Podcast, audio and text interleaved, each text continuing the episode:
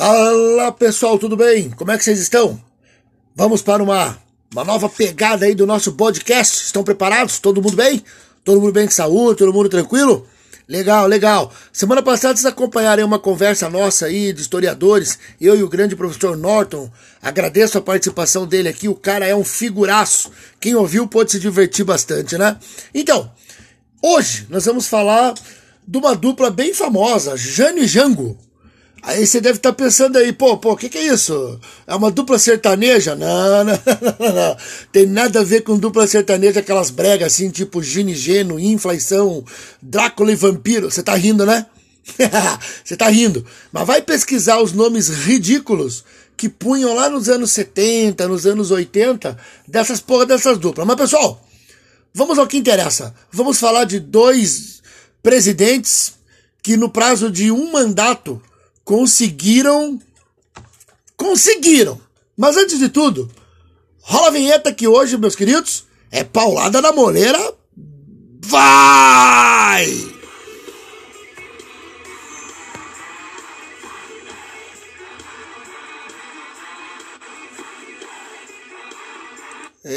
Como você sabe, o governo JK não acabou de uma maneira muito legal. Estava todo mundo pé da vida com o homem, devido à inflação, devido à crise econômica que o Brasil vivia. E ainda mais, não vamos esquecer que rolou a Revolução Cubana. Em 1959, Fidel Castro chega ao poder, surge um novo herói para a América, um tal de Che Guevara, e a neurose anticomunista começou a voltar, né? Sabe aquela coisa assim, o bicho-papão daqueles velho idiota, o bicho-papão daquela velha acaria que é burra? Pois bem, claro que para aquela época, Guerra Fria, todo aquele contexto de Muro de Berlim, logo em seguida acontece a crise dos mísseis, tudo bem, faz parte daquele contexto, né? Mas vamos lá. Nas eleições de 1961, vocês sabem que Jânio Quadros vem com uma proposta de combater a corrupção, de melhorar a economia, e o cara ganhou a eleição. Mas ele se aliou ao diabo para vencer essa eleição. Você fala, nossa, bodão, que diabo? João Goulart, né? João Goulart, pô, o cara era líder sindicalista, cria de Getúlio Vargas, integrante do PTB, e aí o cara entra na chapa como vice da UDN. Isso é uma aliança com o capeta, né, galera? Mas vamos lá, né? Jânio governou por 7 meses. Só 7 meses, bodão? Só 7 meses pelo seguinte. A política confusa que ele acabou desencadeando desagradou tanto a galera da direita quanto a galera da esquerda, né? O cara conseguiu desagradar a todos. E aí vamos descobrir agora como? Por quê? Então vamos lá. Em plena Guerra Fria, naquele período que você tinha que ser vermelho ou azul, o Jânio tentou uma política independente. O Jânio tentou ser verde e amarelo. Como assim? Pois bem, esse cara se alinhou a um bloco chamado Terceiro Mundo. E eu vou dar uma explicação rápida aqui qual é a ideia desse Terceiro Mundo. Em 1955, foi criado a partir da Conferência de Bandung um bloco que não deveria participar da Guerra Fria. O bloco das nações recém-independentes da África, da Ásia e várias nações da América Latina, incluindo o Brasil, gostaram da ideia. O que é o Terceiro Mundo? É o bloco dos países não alinhados. Eu não quero ter que participar nem do azul e nem do vermelho. Aí você diz, tá, bodão, mas qual é a vantagem de participar dessa porra aí? Se você fosse efetivamente e o Terceiro Mundo tivesse realmente dado certo, as nações ali poderiam fazer comércio, poderiam ter uma atividade diplomática com os dois blocos. Economicamente, era uma ideia muito boa. E o Brasil pensou, pô, vou me dar bem nisso, né? O Jânio pensou, caramba, imagine, eu consegui exportar, eu consegui vender para o bloco azul, para o bloco vermelho. Por isso, o Brasil reatou relações diplomáticas com a União Soviética. Claro que os Estados Unidos não gostaram nada disso, né? Além disso, pessoal, Jânio defendeu Cuba no OEA, Organização dos Estados Americanos. Isso já deixou os americanos mais brabo ainda. E a cereja do bolo foi quando ele recebeu o Che Guevara, o herói da Revolução Cubana, aqui no Brasil, e condecorou-o com uma medalha, a famosa medalha do Cruzeiro do Sul. Imaginem se isso fosse hoje. Imaginem esses velhos metidos a G.I. Joe, o que eles iam fazer, né? Nossa, ia ter uma mobilização, ia ter a cultura do cancelamento. Cara, vocês têm noção? Claro que na época também foi uma situação muito constrangedora. O pessoal da UDN ficou puto com o Jânio, porque, pô, o pessoal da UDN, mega conservador, Carlos Lacerda, contra Cuba, contra os soviéticos, e de repente o presidente da UDN, o cara que se elege pela UDN, faz uma dessa. Meus queridos, o Jânio desagradou a direita brasileira, pode ter certeza. No plano interno, visando combater a inflação, ele promoveu o congelamento dos salários e o corte de verbas em vários setores, claro, educação e saúde, né? Aí você imagina, inflação, o povo perde seu poder aquisitivo, os trabalhadores estão bravos com o governo e a medida do cara é congelar o salário. Os preços continuam subindo. E aí a galera, né, os sindicatos, o movimento operário, fica puto com ele. O combate que ele prometeu à corrupção, olha só, foi contra funcionários de baixo escalão do governo. Vou dar um exemplo aqui. O Jânio visitava repartições públicas. Ele ia de surpresa lá numa repartição. Brasília tem poucas, né, gente? E ele olhava lá, se tivesse alguém faltante, imagine, tem uma mesa vazia lá. Ele perguntava, ô, de quem é essa mesa aí? Ah, é do seu Zé. Cadê o seu Zé? Ah, o seu Zé faltou. A gente sabe que é normal, tá doente, sei lá. E a gente tem uma visão do funcionalismo público de antigamente que era, pô, era uma bagunça, né? Hoje não mais, mas naquela época, meus queridos, o cara chegava lá, botava o terninho em cima da cadeira e voltava para casa. E aí o Jânio começou a punir esse tipo de atividade, esse tipo de atitude. Suspendia o cara, cortava o salário, e era na cabeça dele esse o problema da corrupção brasileira. Aí você vai dizer, porra, nada a ver, badão. O Brasil é muito pior nesse sentido. Isso aí é uma pontinha do iceberg. Mas ficou só nisso. Aí o seu Jânio, pensando que ia agradar os conservadores, ele promoveu algumas proibições. Por exemplo, ele proibiu o biquíni nos concursos de Miss. Pô, o biquíni era uma novidade, o biquíni era uma parada legal, e de repente ele proibiu. Aí ele tentou proibir a mini saia de chegar no Brasil. Pô, moda no mundo. E aí, imagine, a desculpa dele.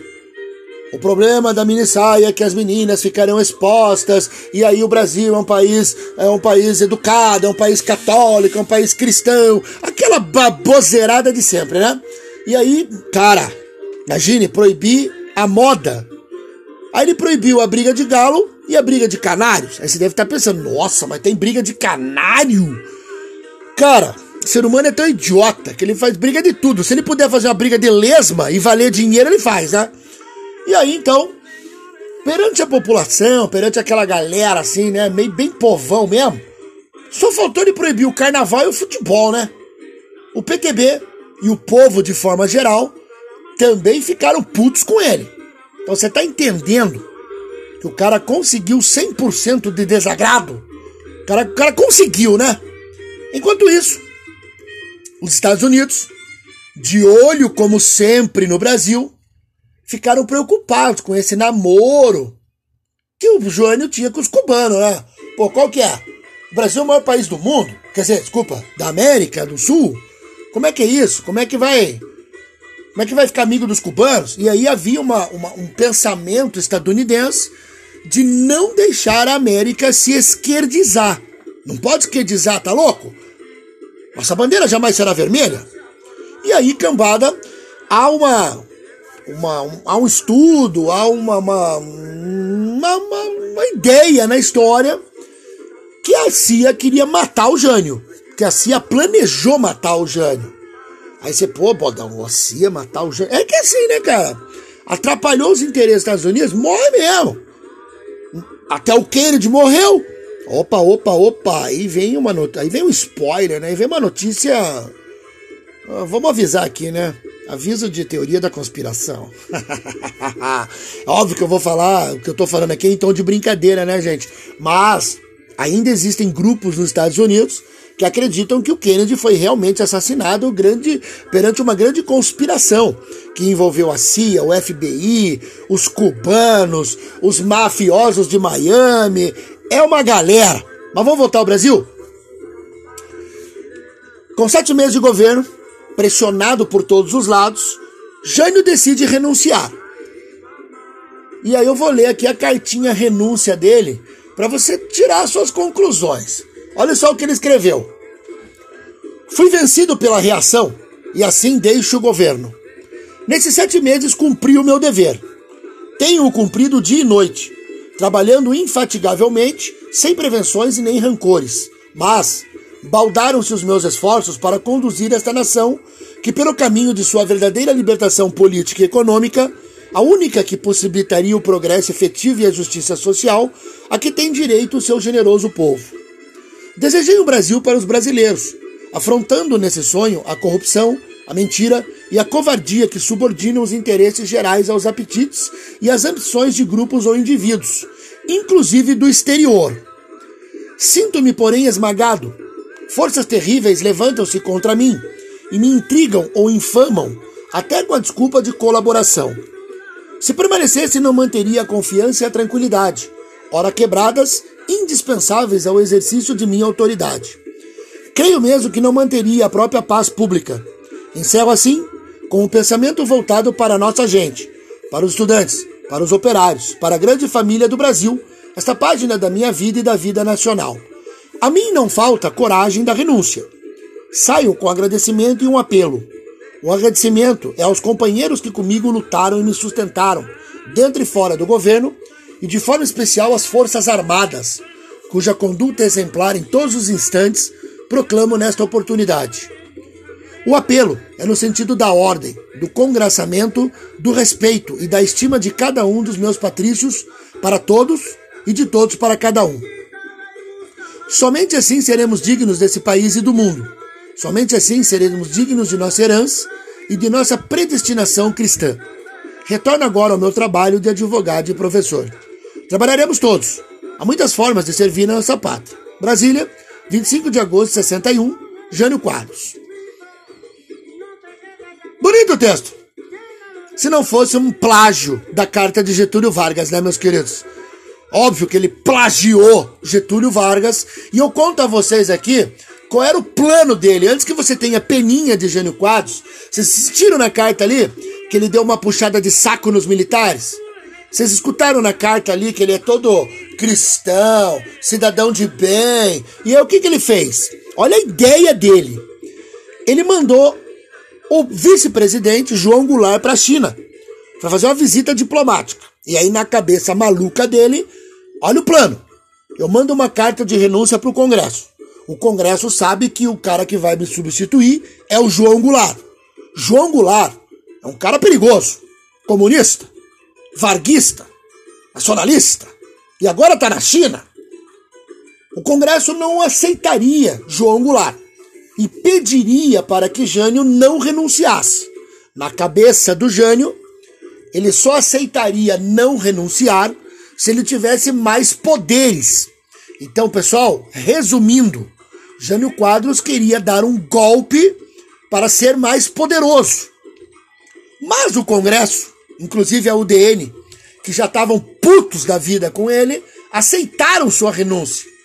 E aí o Jânio Quadros é o cara apontado por ter aberto as portas do poder para os militares, porque os caras se sentiram ali, pô, peraí, o presidente falou que a gente é legal, que a gente é bom, que a gente é bacana, e a gente tem que manter a ordem.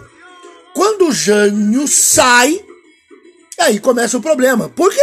Porque o João Goulart já não era uma figura tão querida pelos militares. E o fato dele estar lá na China levou uma complicação imensa, tanto é que decretaram a prisão dele. Mas qual o crime dele? Ah, tá na China, isso é crime? E aí começou aqui no Brasil uma baita de uma briga sobre assume ou não assume. Os militares queriam que não. Ou seja, o golpe militar podia ter acontecido já em 1961. Mas uma parte da sociedade comprou a briga. Por exemplo, o Leonel Brizola, que era governador do Rio Grande do Sul. O próprio Carlos Lacerda, que era bem conservador, não aceitava naquele momento perder essa ideia de uma presidência civil. JK, que já tinha sido presidente, uma série de políticos importantes apareceram ali para defender o cargo de presidente, não defender o João Goulart. Vocês estão me entendendo? Eu vou explicar rapidamente aqui. Se os militares assumissem o poder, pode ser que não houvesse uma eleição logo em seguida, em 65. E os possíveis candidatos àquela eleição de 65 eram Leonel Brizola, Carlos Lacerda, o Juscelino Kubitschek, especulava-se a sua volta.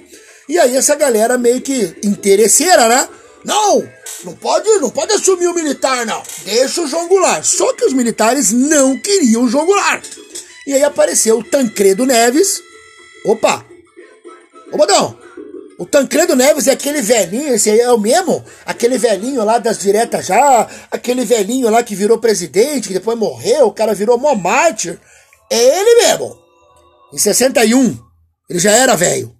E aí ele deu uma solução assim, salomônica, sabe? Sabe quem foi Salomão, né? Aquele rei dos hebreus, que era super culto, super justo. Ele deu uma sugestão assim: deixa o cara assumir, João Goulart assume o governo para acalmar os ânimos, mas ele assume sob o sistema parlamentarista. Ou seja, ele vai ter um ministro, primeiro-ministro, para controlar suas ações e atividades. Aí, né? Beleza. Todo mundo ficou meio assim, né? Beleza, se ele tiver controle, se ele tiver alguém para não deixar voar, tá sussa então. João Goulart é o primeiro e único presidente do Brasil que teve primeiro-ministro. Claro que na época do Império existiram vários, mas na República, meus queridos, é só ele. Pois bem, o parlamentarismo durou 14 meses, e nesses 14 meses, claro que o Brasil ficou amarrado, nada se fazia, nada andava, o Brasil estava em crise. Você imagina o clima, né? Mas aí, foi feito um plebiscito em 1963, e devido a esse plebiscito que decidiu que o Brasil era presidencialista, e aí o João Goulart passou a ter poderes de verdade. Você imagina, né? O cara tava no último ano de mandato, e daí, agora governa aí, cara. Um ano. Aí ele pensou, né? O que eu vou fazer? Ah, vamos pegar o clima aqui. Inflação, crise econômica e os movimentos populares ganhando força no Brasil, como, por exemplo, as ligas camponesas. É nesse contexto que o Jango envia ao Congresso um projeto de lei. Um projeto de lei chamado Reformas de Base. Olha o nome, gente.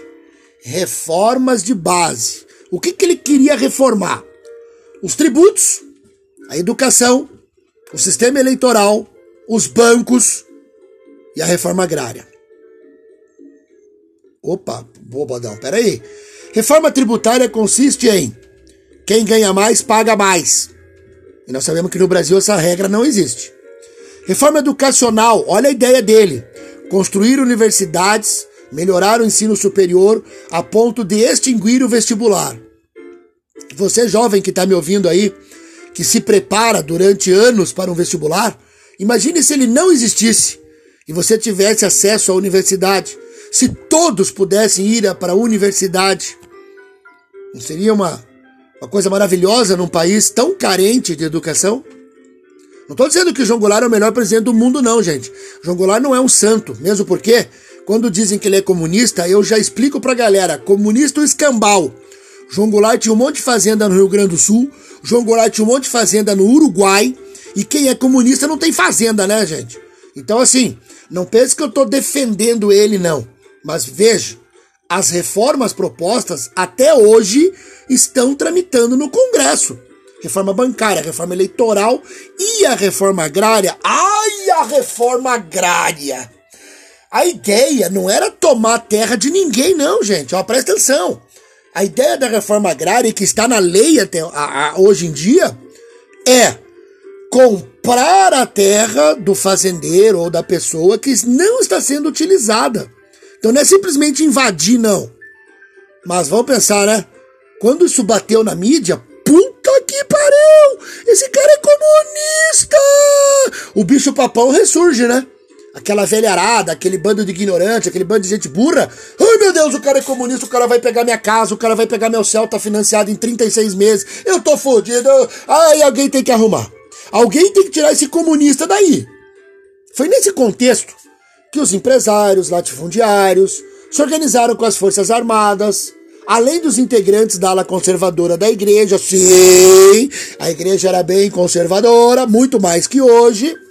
Se aliaram aos militares e começaram a organizar essa ideia de alguém tira esse comuna daí.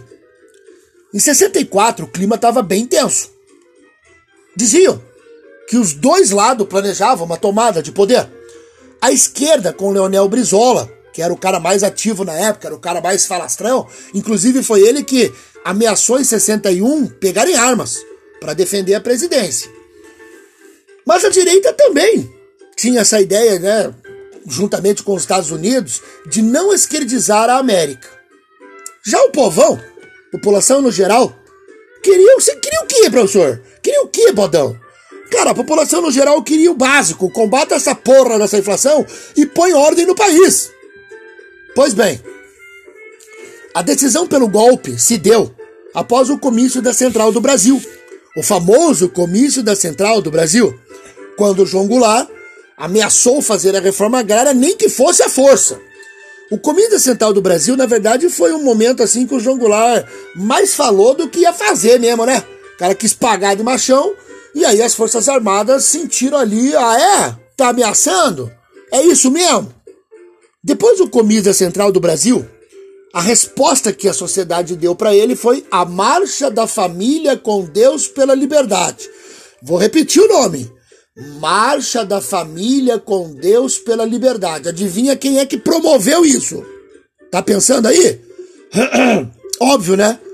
Os setores conservadores da igreja, os setores mais direitistas e aquelas tia Carola, né? Aquelas tia que não tem o que fazer, vão lá com o terço na mão, vá de retro, Satanás, essas porra aí. Pois bem, o clima ficou insustentável, não tinha mais o que fazer. No dia 31 de março, tropas de Minas, de São Paulo, inclusive no Rio de Janeiro, se organizaram. E começou um trânsito, começou um deslocamento em direção ao Rio de Janeiro para tomar o poder. Em vários lugares do Brasil também aconteceu isso. Os militares foram à rua, demonstraram sua força, fizeram desfiles e o Jango acabou fugindo. O cara saiu do Rio, foi até Brasília, de Brasília fugiu para o Uruguai. O momento em que ele sai do Brasil, fica configurado o abandono. Ah, o cara abandonou. Não.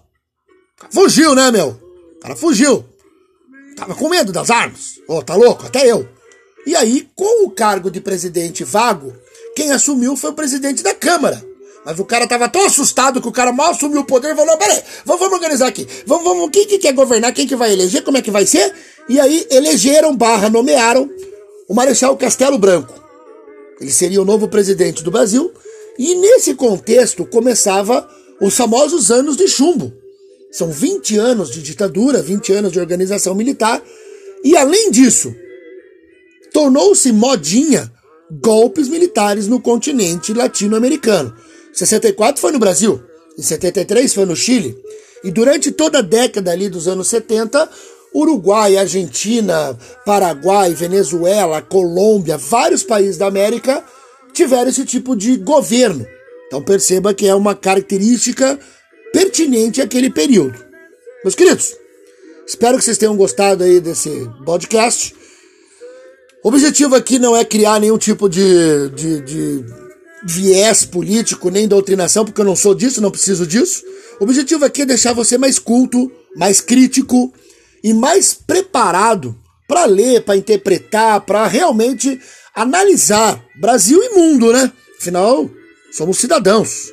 Pois bem, você ouviu ao fundo, já que eu falei de Cuba, né? Eu decidi trazer para vocês um clássico cubano, que é o grupo Buena Vista Social Club. Fundado em 1966, esse projeto foi organizado por um executivo estadunidense chamado Nick Gold. produzido pelo guitarrista americano Ry Cooder e dirigido por Juan de Marco Gonzalez, até hoje, o Buena Vista Social Club foi renovando seus músicos e se apresenta de maneira glamurosa para o mundo todo. Para finalizar, curta aí mais um pouquinho de Buena Vista Social Club e entra no clima cubano sem precisar ser guevarista ou castrista, certo? Um grande abraço do Bodão e até a próxima. Valeu!